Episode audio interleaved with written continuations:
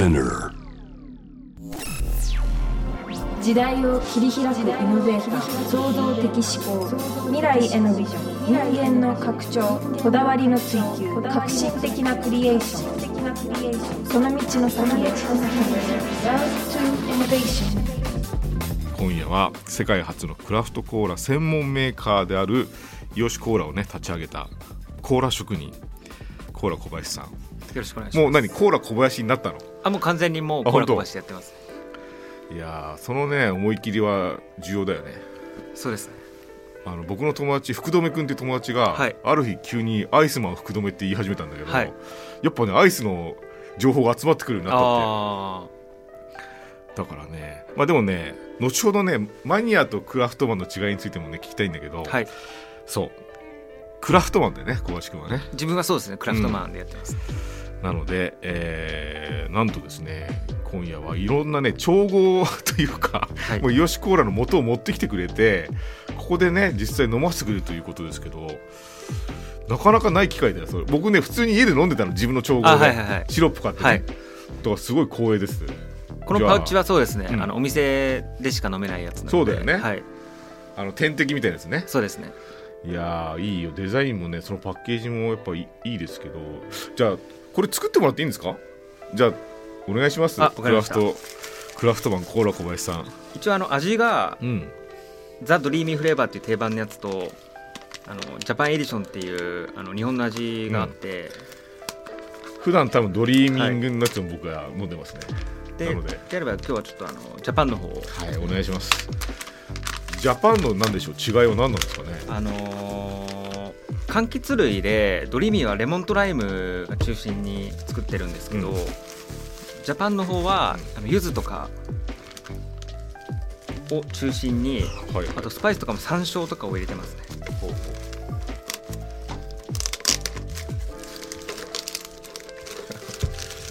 写真もねやっぱクラフトマンが仕事してるとこ撮って今ねスタジオに氷とで今、小林くんが持ち込んでくれたイオシコーラのシロップあそこに入れちゃうわけですよね、はい今ねそのパウチの中に点滴みたいなビニールの袋の中にシロップが入っているそれはジャパンエディションのやつが入っていてそこに氷を今入れてますね。いやなかなかクラフトマンが調合したの飲めないじゃないですか。嬉しいなあ。割る時の炭酸はさなんかおすすめあるんですか、はい、結構強炭酸であればあるほどよくてあ本当個人的にはセブンイレブンとかの強炭酸みたいな書いてあるやつが割と炭酸強いので良かったりしますね、うんうんうん、へーあ炭酸が強ければ強いほどいいんだ。いいです。あーはーはーなんで一方でご自分でそのソーダストリームとか持ってる方は自分で作ると強く作れたりするのでおすすめだったりします。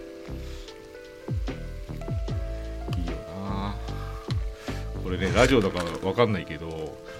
創業時のね衣装というか格好をしてくれてますね、はい、水兵の格好で今日は来ました。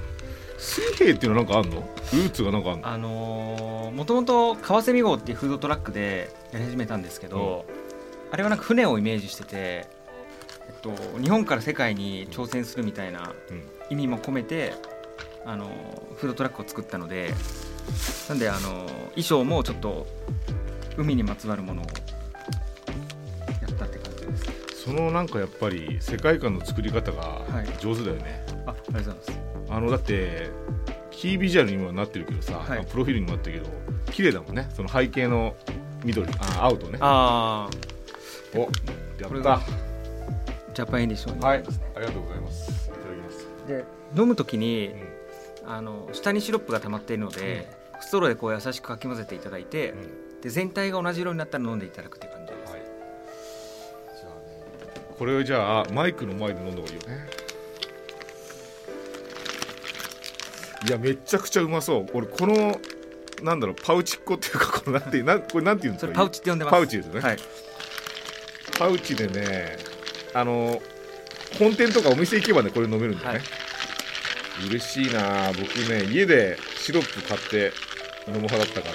じゃあいただきます。結構ストローが結構混ぜづらいので、割とレモンとか使いながらクックッと下にたまりをなくなるぐらいまでです。あ、結構あれだな、これ入れ物自体がさ、はい、透明で薄くて熱が通しやすいからすごい熱を感じるね。あ、そうですね、冷たさを、はい、それぐらい多分大丈夫です。はい、じゃあいただきます。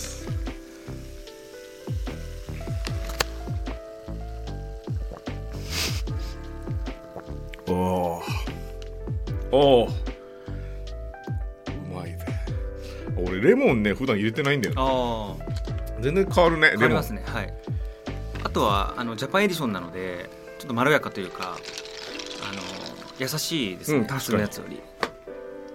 あれ何が違うんだろう。ちょっとジンジャーっぽさがないの。どっちかというと柚子の感じが若干香る感じですかね。にしてるんだ、はい。いや美味しい。今まで飲んだイヨシコーラで一番美味しい。あ、あれだ。さすが。なるほどね。僕ねこれ最近飲んでて、はい、体調がいいんですよ。体調がいいのとね、あと気分がいいんでね、なんかスカッとして、はい、だからすごいね、これ作ってくれてありがとうって感じ。ありがとうございます。あ、じゃあね、僕が飲んでる間に時間経っちゃったんで、一回 CM を挟んでこのね発明の種みたいなものに迫りたいと思います。はい、私イヨシコーラをねジャパンエディションをいただきながらお届けしているトリソナ大佐カードと思うんですけれども、今夜はねイヨシコーラを作った立ち上げたコーラ職人クラフトマンコーラ小林さんをお迎えしてます。お願いします。お願いします。はい、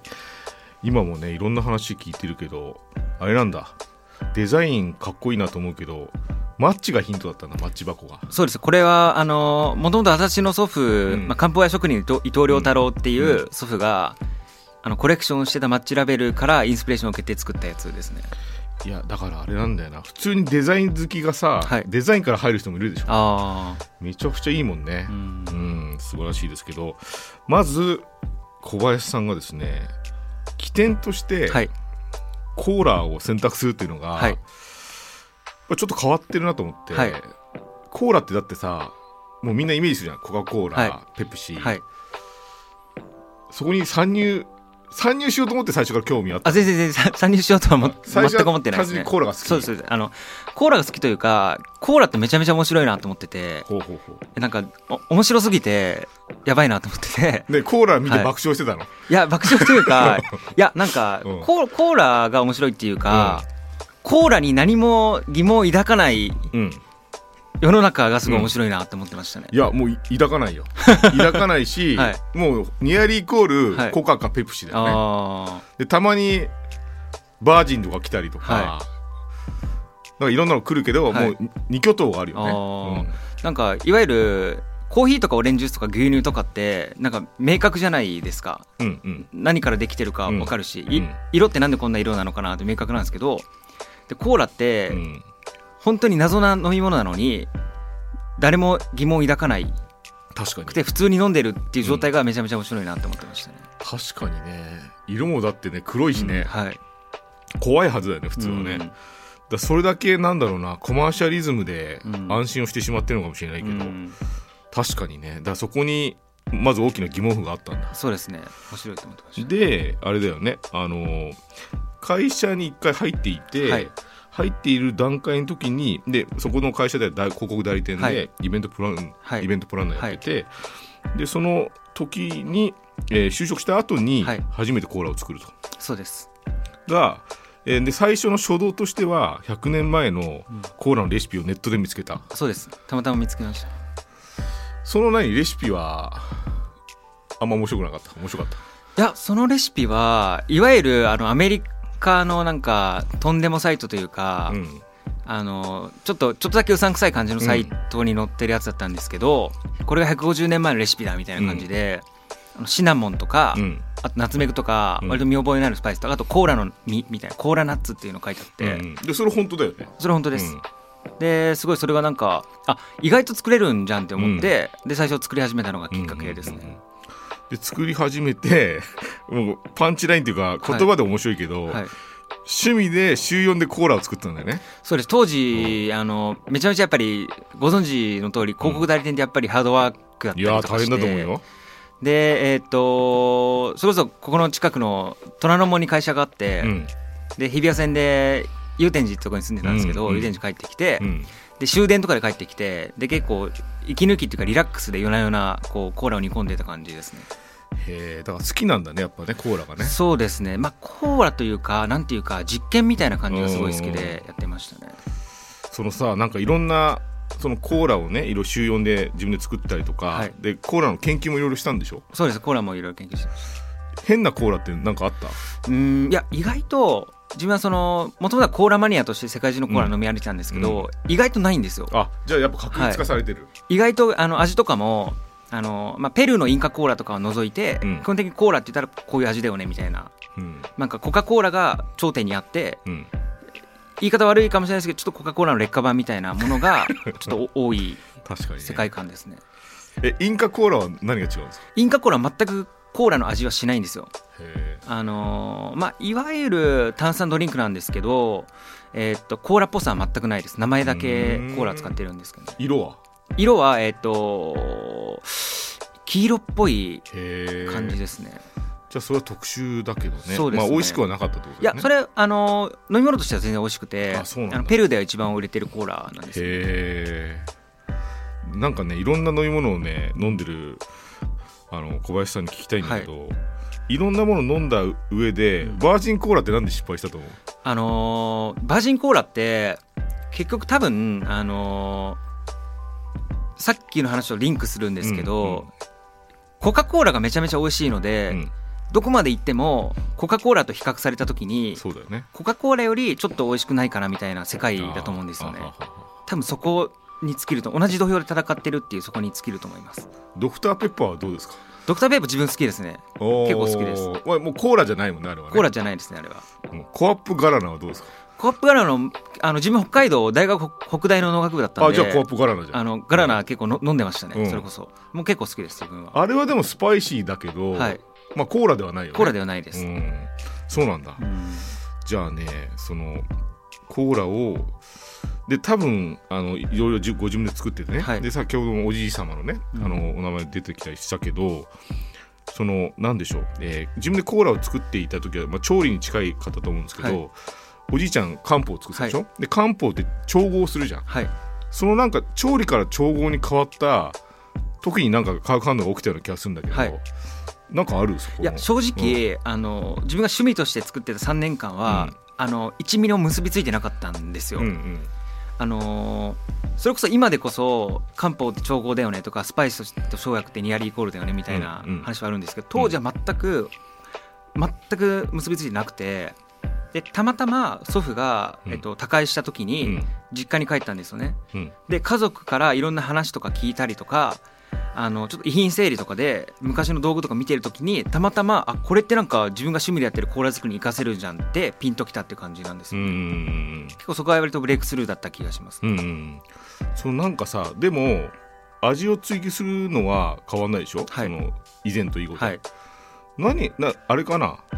配合する時に、はい、素材にするものは変わったのかな？いや、素材も実はそこまで変わってなくて。変わってないんだ。どっちかっていうと熱の加え方、自分は火の入れ方って言ってるんですけど、工程が全然違いましたね、うん、そのインスピレーションを受けてからと受ける前で全然もう違うやり方をしてます。へー、じゃあレシピというか材料はそんな変わってないけど、はい、変わってないです。でもそこのさ違いがなんか、はい、クラフトマンというかうん、クラフトコーラってさ、はい、本当にイヨシコーラの真似だと思うけど、はい、いっぱい後発で出たでしょ、はい、多分そのニュアンスが、はい、やっぱコーラ小林は、はい、変わってんだと思うよね。あ、そこは多分本当に違うと思います。そこがある限り多分ね、追随を許さないよね、多分ね、はい、うん、でも何なんだろう、その料理もさ、はい、料理温度とか考えて作るじゃんね、はいはい、そのね調理と調合の移行がなんか不思議なんですよね。ただ自分は正直料理って全然しないんですよ。しないんだ。全くじゃなくてコーラだけが好き でコーラを作ることだけが好きなので。いや、もうあなたはコーラ小林だよもう正真正銘、うん、なのでなんかこう全然違うものって捉えてます自分では。本当はなんか連続性があった方がいいのかもしれないですけど、うん、なるほどね、うん、なんかね僕は飲み物に対してある時期から疑問があって、はい、なんかさ飲みながら成分表見ちゃうじゃないですか。で成分表って特にこういうオリジナルのものを作ってる人からするとネタバレでしょ、はい、いやあれって怖くないの？自分は全然もう公開全然できると思っていて、それもあれなんだ、その、はい、合わせ方というか、そうです全然違うからだ。そうで工程こそが肝なので。じゃあ全然ネタバレじゃないんだそれは。全然そこは全く気にしないですね。面白いね。いろいろ聞きたいんだけどね、今ってクラフトコーラで、はい、ほぼほぼ小林が作ってんの？今は、うん、全ての工程をできるのは自分しかいないんですけど、さすがに一人で無理だよ、体一つしかないので、うん、一部の工程を、まあ、弟子的な人に任せたりとかしてる感じですね。コーラ小林の弟子はなんて名乗ってるの？はい、いやもうまだないんだ。コーラの称号はまだいただけてないんだ。はい。うん、で、まあじゃあ部分部分で任せられる人が出てきて、はい、でやってると。そうです。でもさ、今僕結構いろんな店で見かけるんですよ、ヨシコーラ、はいはい。ネット通販もやってるでしょ。はい、でお店2つやってるでしょ。はい、結構な流通量じゃん。はい、でそこまで今できてて、はい、で次の段階ってもうさ、全国なのか世界なのかっていう段階でしょ、はい、そうなると工場生産とかになってくるでしょ、はい、いや多分、うん、多分ちっちゃい工房でやり続けるのは多分変わんないですね。あ、そうなんだ、はい、そこで人の手でやっぱできる、人の手で、これもそれこそ当時ちっちゃい鍋からちょっと大きい鍋に移動して、うん、ちょっとまあさらに大きい鍋に移動してってあるんですけど、やっぱり結構味って変わってくるんですよ、うんうん、でいかにこれを味をぶらさずに、むしろ美味しくするかみたいなところってめちゃめちゃ大変で、ただでも結構そこは試行錯誤して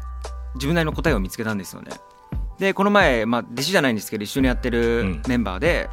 一部分その工程を知ってる人がにこういう風にやってるよって聞いた時にすごい感動したって言ってましたね。へ、もうこういうやり方でこういう風になんかスキルアップしてるのかみたいな。なるほどね。でもあれか、いや僕はねちょっとやっぱ夢見てて、両方ともアメリカでしょ、はい、企業のある場所としてはね、はい、コカ・コーラもね、はい、日本発信のコーラが逆に世界に売って出るって、はい、普通にいろんな人によくやったってなると思うんだよね。だからなるべく量は増やしてほしいけど、うん、なんか大量生産することでこの味じゃなくなったら寂しいしね、はい、うん、それも感じてる。いやなんか意外と自分でやっててクラフトマンシップと、うん、ある程度の量の量産を両立するなって思っていて、うんうん、そこはなんていうか意外と汗かくことでなんか乗り越えられそうだなって思いましたね。へー、人の努力ってこと？はい、努力とあと、まあ、人海戦術じゃないですけど、うん、まあ、機械にそこまで頼らずにコストはその分かかっちゃうんですけどいけそうだなっていう感覚がありますね。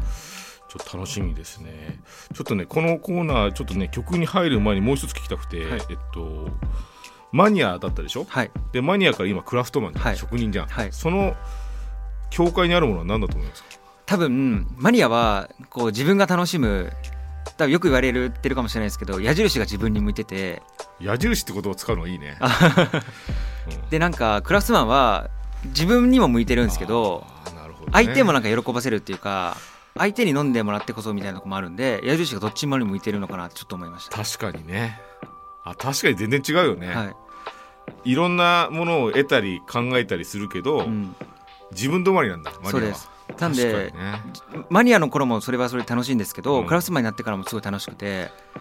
なるほどね。自分は釣りマニアだったんですけど釣りで矢印は自分にしか向いてなかったんですよ。でもコーラは矢印がいろんな人に向いてるのでそこの楽しみがやっぱり何倍もありますね。釣りとコーラを並列で考えるのも面白いけどね。いや面白い、ありがとうございます。ちょっと曲挟んでねちょっと未来の話させてください。聞きながらね話したんだけど必ずしも炭酸で割らなくても美味しいんだ。ミルクとかあとホットティーとかで割っても美味しいですね。なるほどね。はい、イヨシコーラのね知名度、あとはねこのデザインを本当にいろんなところで見かけるようになりました。贈答品のコーナーとかね、あ、そうです、結構増えてきたように思いますけど、うん、次の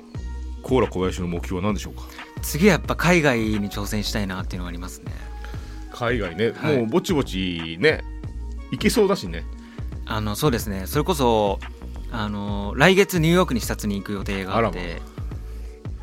あ、俺さっきね、はい、ベーグルの話してたでしょ、はい、エッサベーグルっていうところです。ちょっと行ってみます、うん、エッサベーグルはねニューヨークのど真ん中あって、朝から行っててめっちゃうまくて、それと合うねコーラ作ってほしいなと思うけど、だ僕ちょっと勝手な思いね、はい、いろんなとこ行って、まあ地元をね任せられるクラフトマンとか育てつつも、コーラ小林としてはいろんな国々行ってさ、はい、でそこの場所に合うコーラを例えば作ってってね、それを逆輸入してほしいんだよね。なるほど。結構やっぱまあご時世もあるし、あとなんか経済的にも結構もう気軽に海外旅行もできなくなってるから、なんかフレーバーだけでも味覚の世界旅行できたらみんな楽しいと思うんだよね。確かにいいですね。あと国内もちょっとねいろいろ掘り下げたいんでしょ、はい、掘り下げたいですね。